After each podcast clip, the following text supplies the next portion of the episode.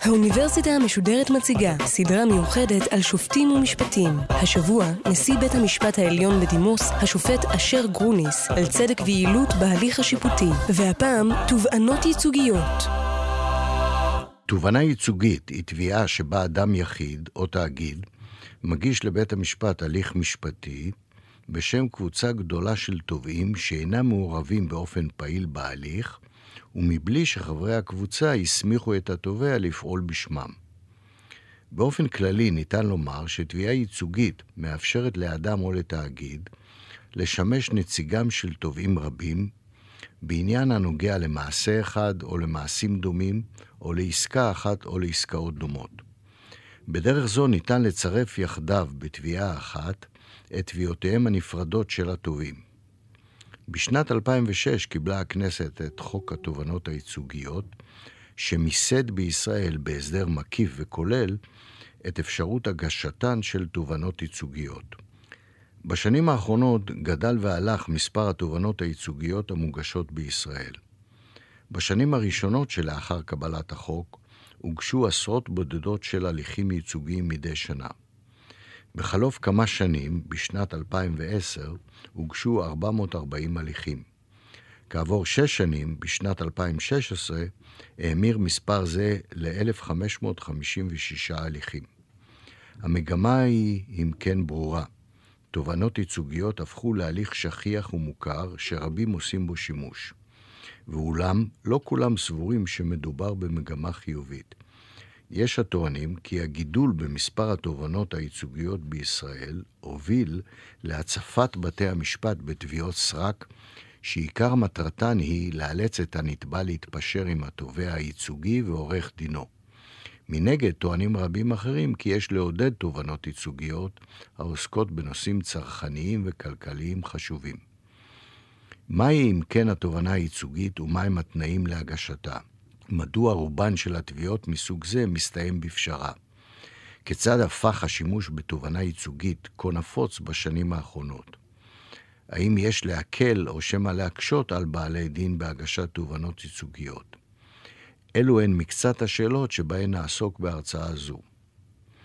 התובענה האזרחית הקלאסית היא הליך משפטי שנפתח על ידי תובע אחד או יותר, כנגד נתבע אחד או יותר. כאשר התביעה מתקבלת, מורה בית המשפט להעניק לתובע סעד שמטרתו לרפא את הפגיעה בו. סעד כזה יכול להיות סעד כספי או סעד שאינו כספי, כגון צו מניעה המורה לנתבע לחדול מפעולה מסוימת. הנקודה החשובה לענייננו היא שהסעדים בתביעה האזרחית הרגילה ניתנים ככלל לטובת התובע או התובעים המסוימים שהגישו את ההליך, ולא לטובת קבוצה גדולה של אנשים שלא הייתה מעורבת בו באופן פעיל. התביעה הייצוגית, שבה תובע אחד מייצג את עניינם של תובעים רבים, היא מכשיר משפטי דיוני ששורשיו במשפט האנגלי במאה ה-17 בהליך שכונה תביעת שלום, Bill of Peace. הליך זה אפשר לבתי המשפט להתיר תביעה מצד קבוצה גדולה של בני אדם או נגד קבוצה כזו. השימוש בהליך זה היה מוגבל והוא לא היה שכיח. רק במהלך שנות ה-30 של המאה הקודמת הפכה התובנה הייצוגית להליך נפוץ ומוכר, משזו עוגנה באופן מקיף בדין הפדרלי האמריקאי. בעקבות ארצות הברית אימצו מדינות אחרות את המכשיר הדיוני של תובנה ייצוגית במשפטן, וכך עשתה הכנסת בשנת 2006.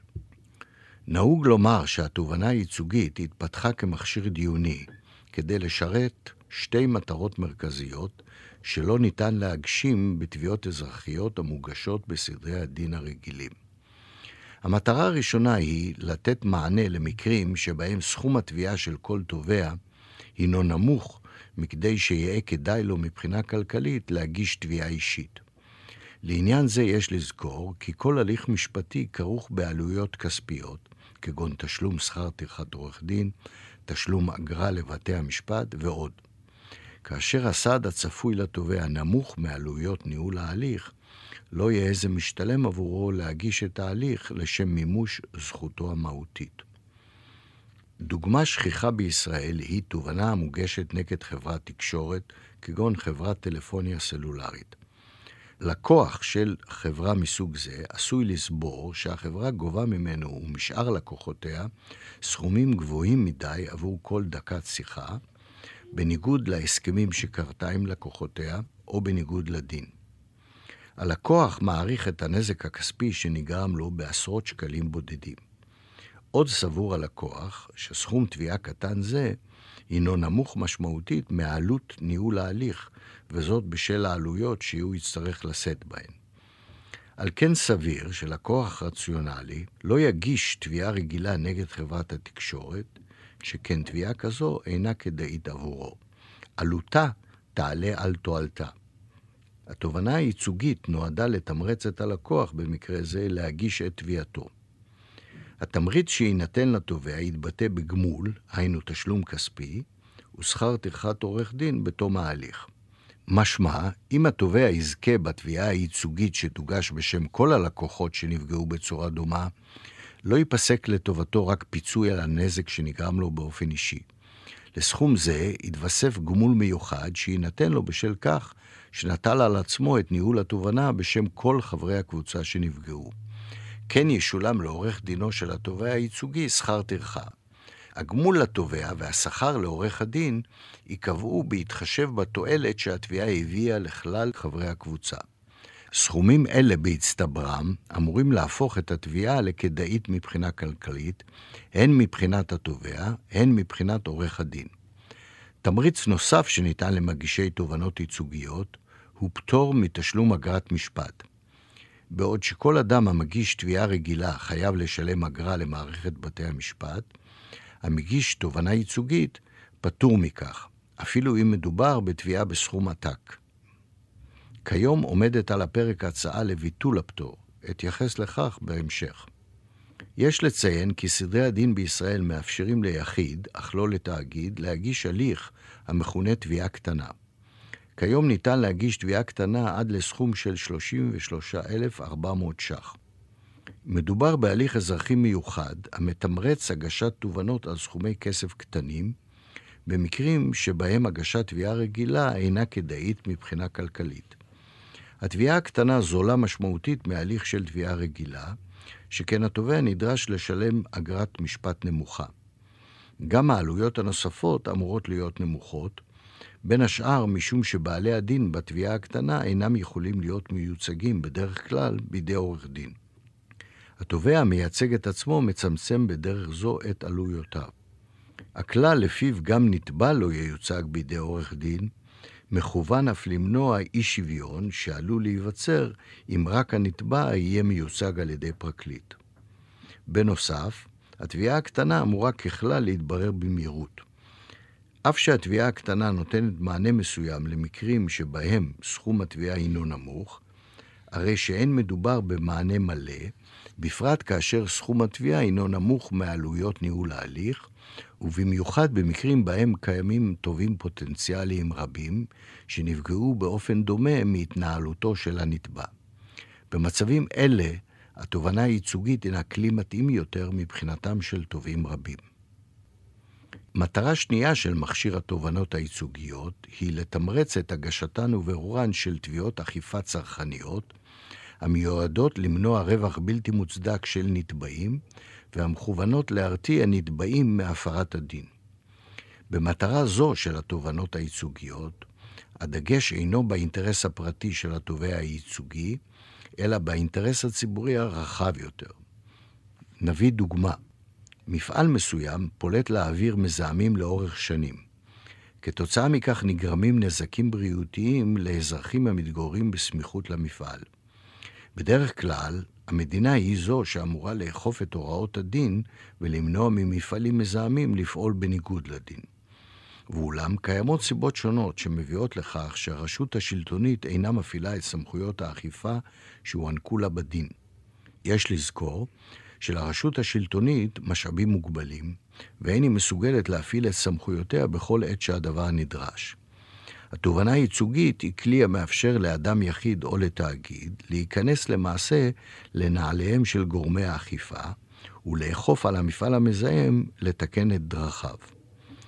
בדרך זו מסוגלת התובענה הייצוגית, באמצעות תמריצים כלכליים לתובע ולעורך דינו, לקדם את האינטרס הציבורי הכולל, לסייע באכיפת הדין ולהרתיע מפני הפרתו. לכן, בארצות הברית נהוג לכנות את התובע הייצוגי ואת עורך דינו בתביעות מסוג זה בכינוי Private Attorney General. כלומר, כאשר גורמי המדינה האמורים לאכוף את החוק על המפעל המזהם בדוגמה שהבאנו אינם מפעילים את סמכויותיהם, יכול אזרח ליטול על עצמו לפעול תחת הרשות, וזאת באמצעות התובענה הייצוגית. למען הדיוק אציין כי ניתן להגיש תובענה ייצוגית בקשר לזיהום לפי חוק העוסק במפגעים סביבתיים, ולא על פי חוק תובענות ייצוגיות. אותו חוק אינו מאפשר קבלת פיצוי, אלא רק צו מניעה או צו לתיקון התקלה. כבר עתה חשוב להדגיש כי בחלק גדול מהמקרים, הגורם שיוזם את הגשת התביעה הייצוגית לא יהיה חבר בקבוצת הנפגעים הישירים, אלא עורך דין הפועל בתחום של התובענות הייצוגיות. כאמור, שתי המטרות המרכזיות של ההליך הייצוגי שעליהן עמדנו, מוגשמות בעיקרן באמצעות תמריצים כלכליים הניתנים הן לעורכי הדין, הן לתובעים פוטנציאליים החברים בקבוצת הנפגעים. התובע ועורך דינו מייצגים את הקבוצה ופועלים לעניין זה כיזמים המשקיעים בפרויקט מסחרי. הם משקיעים זמן ומשאבים בציפייה שבתום ההליך, ככל שיצלח, ישולם להם גמול ושכר טרחת עורך דין. הכלי של תובענה ייצוגית מבוסס על ההנחה שהתנהלותם של האנשים הינה רציונלית ומבוססת במידה לא קטנה על שיקולים כלכליים, ויש שיאמרו על תאוות בצע. על מנת לעודד פנייה לערכאות במקרים בהם הערך הכלכלי של תביעה הינו שלילי, ובכדי לעודד אנשים לפעול לאכיפת החוק האזרחי, ניתן תמריץ כלכלי למגיש תביעה מוצלחת. בנקודה זו יש להעיר כי החוק מאפשר לרשויות ציבוריות מסוימות המפורטות בו, וגם לארגונים ציבוריים, להגיש תביעות ייצוגיות.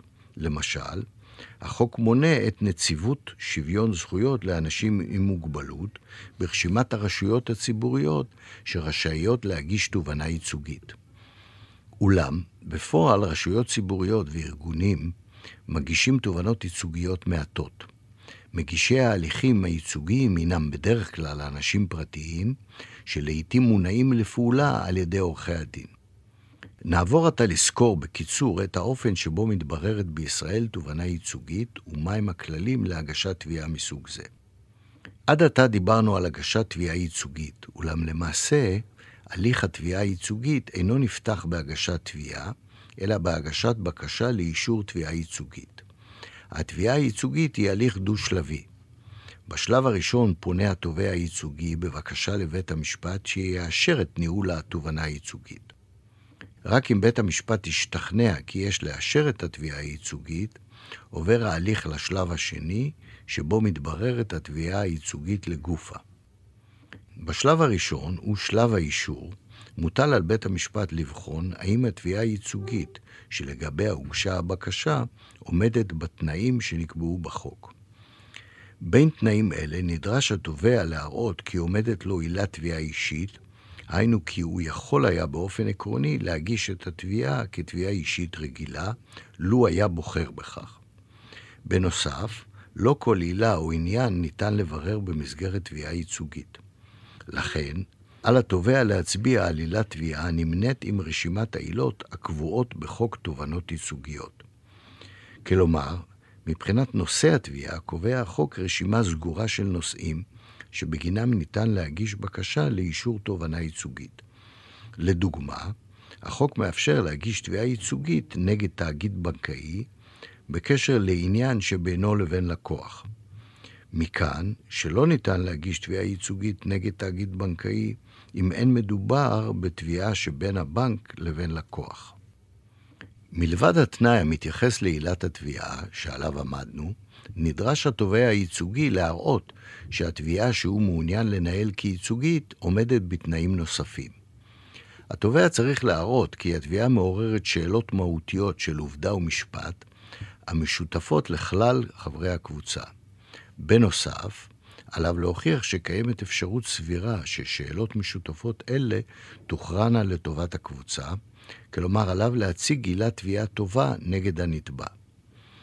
ברור שאם טענותיו של התובע הן טענות סרק, בית המשפט אינו אמור לאשר את התובנה הייצוגית. עוד נדרש התובע המייצג להראות, כבר בשלב בקשת האישור, כי קיים יסוד סביר להניח שעניינם של חברי הקבוצה ייוצג וינוהל על ידו ועל ידי עורך דינו בדרך הולמת ובתום לב.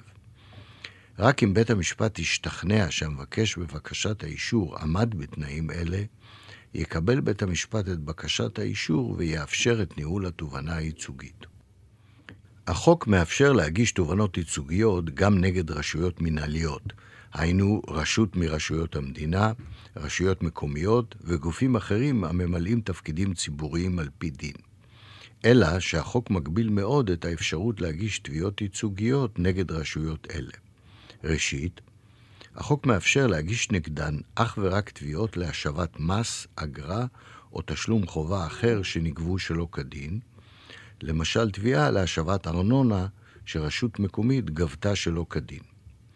עילות אחרות נגד רשויות מנהליות, כגון פיצוי על נזק לא גרמה הרשות, לא תוכלנה לשמש בסיס להגשתה של תובנה ייצוגית. שנית, החוק מגביל את תקופת ההשבה. בעוד שנגד נתבעים רגילים, כגון תאגידים מסחריים, ניתן לתבוע השבה בהתאם לתקופת ההתיישנות הרגילה, העומדת על שבע שנים, הרי שבהליך נגד רשות מנהלית ניתן לתבוע במסגרת התובנה הייצוגית השבה המתייחסת לתקופה של שנתיים בלבד. שלישית, החוק מאפשר לרשות המנהלית לבלום למעשה את ניהול התובנה הייצוגית נגדה, אם היא הודיעה לבית המשפט, בסמוך לאחר הגשת בקשת האישור, כי בכוונתה לחדול מהגבייה שבשלה הוגשה התובנה הייצוגית. עצם הודעתה של הרשות כי תחדל מעתה מגביית הסכומים שבגינם הוגש ההליך, מחסנת את הרשות מההליך שהוגש נגדה וחורצת את גורלו. הוראות מיוחדות אלה חלות רק לגבי נתבעות בהליכים ייצוגיים שהן רשויות מנהל, ולא לגבי נתבעים ייצוגיים אחרים, כגון חברות מסחריות. לפני כמה שנים הוגשה עתירה לבית המשפט הגבוה לצדק בטענה שהוראות מיוחדות אלה, המקלות עם רשויות המינהל ועימן בלבד, אינן חוקתיות בשל פגיעתן בשוויון ובזכויות חוקתיות נוספות. בית המשפט הגבוה לצדק דחה עתירה זו. מעניין לציין שבמחקר שנערך בשנת 2014, במשותף על ידי מחלקת המחקר של הרשות השופטת והמרכז הבינתחומי בהרצליה, נבדקו כל בקשות האישור שהוגשו מעת כניסתו של חוק תובענות ייצוגיות לתוקף בשנת 2006 ועד לשנת 2012.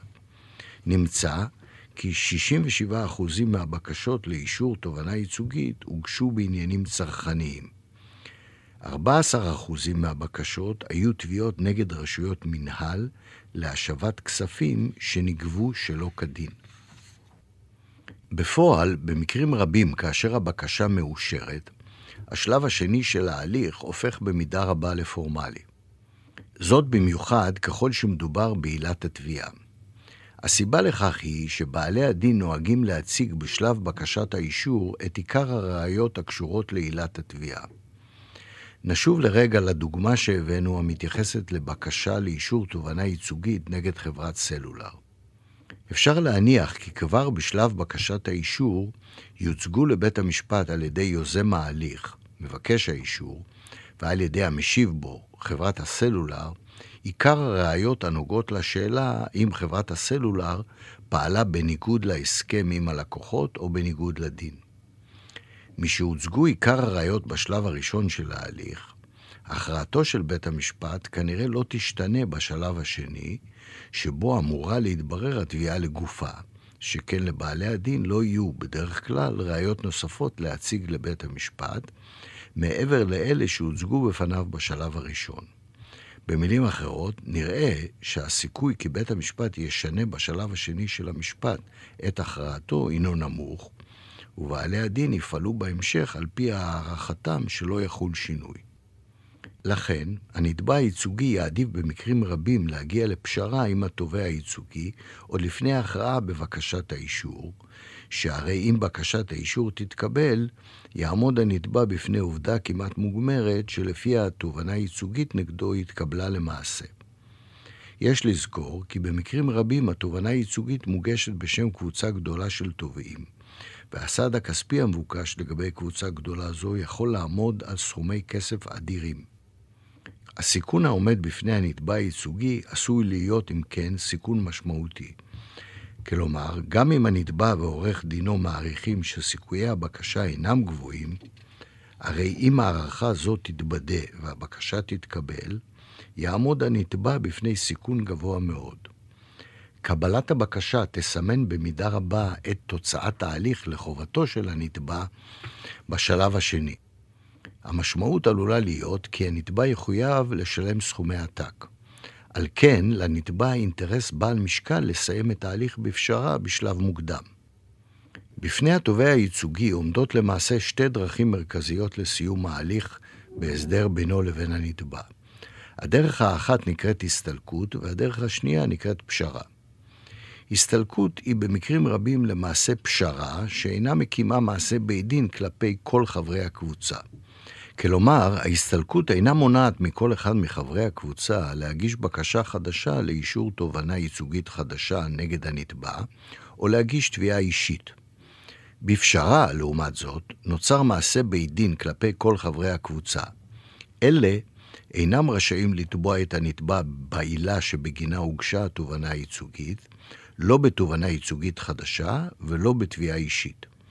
למעשה, הפשרה, בניגוד להסתלקות, מכריעה בזכויותיהם של חברי הקבוצה המיוצגת בהיעדרם, ואף חוסמת בפניהם את האפשרות של הגשת תביעות בעתיד. עם זאת, יש לדייק.